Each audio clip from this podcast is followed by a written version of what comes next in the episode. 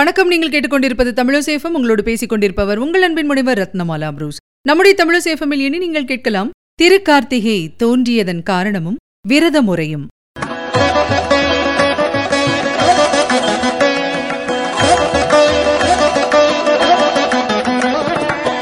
தீபத்தில் இறைவனை காண்பது முன்னோர்கள் காலத்திலிருந்து தொன்று தொட்டு வரும் ஒரு நடைமுறைதான். இந்த உலகத்துல உயிரினங்கள் வாழ்வதற்கு தேவையான அனைத்தையும் எது தருது அப்படின்னா சூரிய ஒளிதான். அதை குறிக்கும் விதமாக தீப வழிபாடு ஏற்பட்டிருக்கலாம் அப்படின்னு சொல்லி சில பேர் சொல்றது உண்டு. ஒளியான தீப வெளிச்சமே அறியாமை அப்படிங்கிற இருள்ல இருந்து நம்ம எல்லாம் மீட்டு அறிவு ரீதியாகவும் ஆன்மீக ரீதியாகவும் பலப்படுத்துது அப்படின்னு சொல்லலாம். சுடர் விடுகின்ற தீபம் எப்பொழுதுமே மேல் நோக்கியே இருக்கும். அது மாதிரி நம்முடைய வாழ்க்கையில் நாம் எத்தனை எத்தனை பிரச்சனைகள் வந்தாலும் நம்முடைய எண்ணம் மேல் நோக்கியே இருக்கணும்.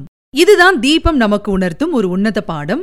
இந்த தீபத்தை அந்த ஏகநாயகன் நினைவாக ஏற்றி வழிபடும் ஏற்றம் தரும் திருநாள்தான் கார்த்திகை தீப திருநாள். ஒவ்வொரு வருஷமும் கார்த்திகை மாதத்து கார்த்திகை நட்சத்திர தன்னிக்கு அக்னியாய் சிவந்து அறத்தை கூறிய சிவபெருமானின் தரிசனம் வேண்டி கொண்டாடப்படும் திருநாள் தான் இந்த கார்த்திகை தீபத் திருநாள். சரி முதல்ல திருக்கார்த்திகை தோன்றியதற்கான காரணங்களை பார்த்துடலாம். இதுக்கு ரெண்டு விதமான காரணங்கள் சொல்லப்படுது. அதுல ஒண்ணு என்ன அப்படின்னு பாத்தீங்கன்னா ஒரு தடவை உமாதேவி சிவபெருமானின் கண்களை விளையாட்டாக கைகளால மறைச்சிருக்காங்க. அப்போ பிரபஞ்சமே இருளா இருந்திருக்கு உயிர்கள் எல்லாமே துயரத்துல ஆழ்ந்திருந்திருக்கு. இந்த செயலால உமாதேவிக்கு பாவம் உண்டானதாகவும் அதற்கான விமோச்சனம் தேடி காஞ்சிபுரம் வந்து சிவபெருமானை நோக்கி தவத்தில் ஆழ்ந்ததாகவும் சொல்லப்படுகின்றது. அந்த நேரத்தில் சிவபெருமான் தேவிக்கு காட்சியளித்து திருக்கார்த்திகை திருநாளில் திருவண்ணாமலைக்கு வரும்படி அருள் புரிந்திருக்கின்றார். தேவியும் அண்ணாமலையில் இருக்கக்கூடிய பவழக்குன்று மலையில் இருந்த கௌதம மகரிஷி உதவியுடன் பர்ணசாலை அமைத்து தவம் பண்ணிருக்காங்க. பௌர்ணமி சந்திரன் கார்த்திகையில் சஞ்சரிக்கும் வேளை வந்திருந்திருக்கு.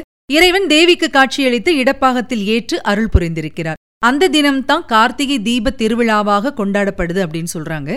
இன்னொரு காரணம் என்ன அப்படின்னா ஒரு சமயம் திருக்கையிலாயத்தில் பரமேஸ்வரனும் அம்பிகையும் எழுந்தருளி இருக்கும்போது அங்கே நெய்யிட்ட திருவிளக்கு ஒண்ணு எரிஞ்சிட்டு இருந்திருக்கு விளக்கு ஒளி இழக்கக்கூடிய தருணத்துல எலி ஒண்ணு அங்கு வந்திருந்திருக்கு.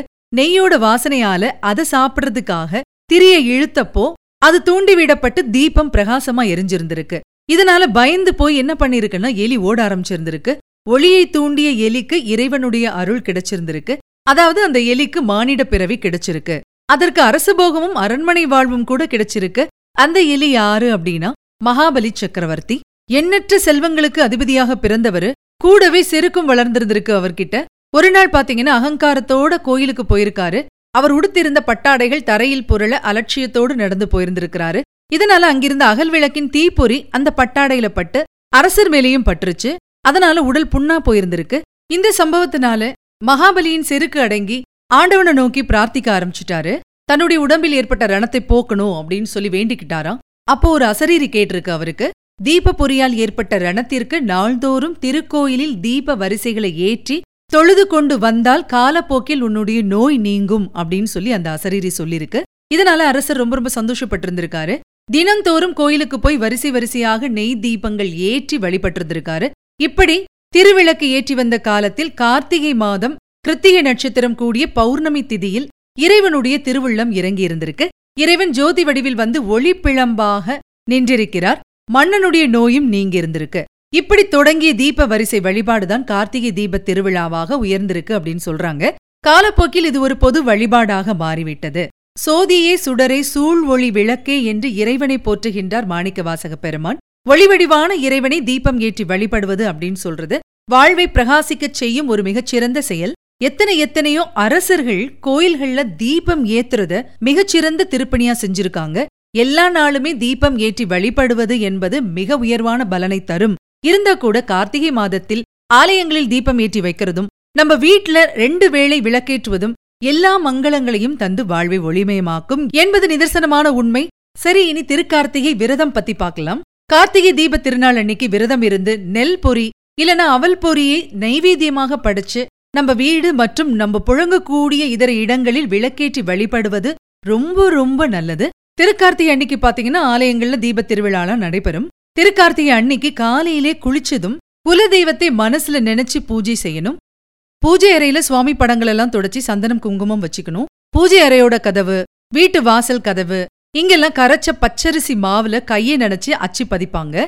அதே போல பூஜை அறையிலும் அலமாரிக்கு முன்னாடியும் பாதங்கள்லாம் வரையறது உண்டு. மகாபலி அரசர் கார்த்திகை அன்னைக்கு வீட்டுக்கு வருவதாக பெரியவங்க சொல்லுவாங்க. அதன் அடையாளமாக இப்படி கோலம் போடுறது வழக்கம். மற்றபடி பூஜைக்கான பொருட்கள் எல்லாமே நம்ம வச்சுக்கலாம். சந்தனம் குங்குமம் விபூதி பூ தேங்காய் பழங்கள் வெற்றிலைப்பாக்கு சூடம் சாம்பிராணி இதெல்லாம் தயார் செய்து வச்சுக்கலாம். ஒரு வாழை இலையில ஒரு வெத்திலையின் மேல் மஞ்ச பிள்ளையார் பிடிச்சு வச்சு சந்தனம் குங்குமம் பூ வச்சுக்கலாம். அப்புறமா நைவேத்திய பொருட்கள் வெத்தில பாக்கு பழம் தேங்காய் இதெல்லாம் வைக்கணும். சிவபெருமானுக்கும் முருகப்பெருமானுக்கும் உரிய பாடல்களை பாடணும். அன்னைக்கு சாயங்காலம் வரைக்கும் மனசுக்குள்ள அண்ணாமலைக்கு அரோகரா நமசிவாய சிவாய நமா சரவண பவா இந்த மந்திரங்களை உச்சரிச்சுட்டே இருக்கணும். சாயங்காலம் ஆறு மணிக்கு விளக்கேத்தணும். திருவண்ணாமலையில மகாதீபம் ஏத்துனதுக்கு அப்புறமா நம்முடைய வீடுகளில் விளக்கேத்தணும். குறைஞ்சபட்சம் இருபத்தேழு தீபங்கள் ஏத்தணும் அப்படிங்கறது முறை. தீபத்துல மகாலட்சுமி வாசம் செய்வதால் தீபம் ஏற்றியதும் வணங்கணும். சிறிய தீபங்களை எல்லாத்தையுமே தாம்பாளங்கள்ல தயாரா வைக்கணும். எந்த விளக்கையுமே தரையில வைக்க கூடாது வாழை இலை மேல வைக்கலாம். இல்லனா சிறிய தட்டுக்கள்ல அந்த விளக்குகளை ஏத்தலாம். வீட்ல இருக்கக்கூடிய எல்லா விளக்குகளையும் போட்டு வைங்க. வாசல்ல போட்டு வச்சிருக்கக்கூடிய கோலங்கள்லயும் விளக்குகள் வைக்கலாம். அதுக்கப்புறமா விநாயகர் முருகர் சிவபெருமான் படங்களை வச்சு பழம் வெத்திலப்பாக்கு பொறி பிடிக்கொழுக்கட்டை இதெல்லாம் நைவேத்தியம் பண்ணலாம். தீபாராதனை காட்டி அதுக்கப்புறமா பிரசாதம் சாப்பிட்டு விரதம் முடிக்கலாம். விரதம் இருக்கிறவங்க மாவிளக்கு ஏத்தி விரதத்தை முடிக்கிறது ரொம்ப ரொம்ப நல்லதுன்னு சொல்றாங்க. மாவிளக்கையும் மற்ற விளக்குகள் ஏற்றும் போதே ஏத்திடலாம். கார்த்திகை அன்னைக்கு தீபங்கள் ஏத்தி வச்சுட்டு மூணு தடவை தீபம் ஜோதி பரபிரம்மம் தீபம் சர்வ தமோபகம் தீபனே சாத்தியத்தே சர்வம் சந்தியா தீப நமோஸ்துதே. இந்த ஸ்லோகத்தை சொல்றது ரொம்ப ரொம்ப விசேஷமான பலனை தரும் அப்படின்னு சொல்றாங்க. கார்த்திகையில நெல் பொறி கூட வெள்ளப்பாகும் தேங்காய் துருவலும் சேர்த்து பொறி உருண்டை பிடிச்சு அண்ணாமலையாருக்கும் தீபங்களுக்கும் நிவேதனம் பண்றது உண்டு.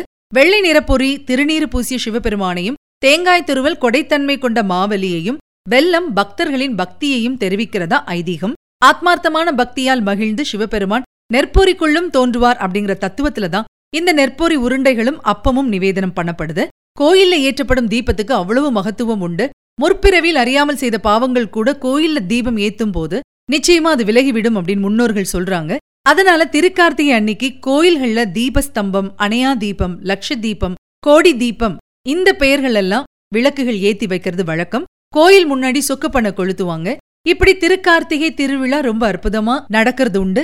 ஆக திருக்கார்த்திகை திருநாளிலே நம்முடைய வீடுகளில் விளக்கேற்றி எம்பெருமான் சிவபெருமானை நினைத்து மனமுருகி வழிபடுகின்ற பொழுது நம்முடைய வாழ்வில் இருக்கக்கூடிய அத்துணை துன்பங்களும் விலகி ஓடி இன்பம் பெருகும் என்பதில் எவ்வித ஐயமும் இல்லை. கார்த்திகை தீபத் திருநாள் வாழ்த்துக்கள்.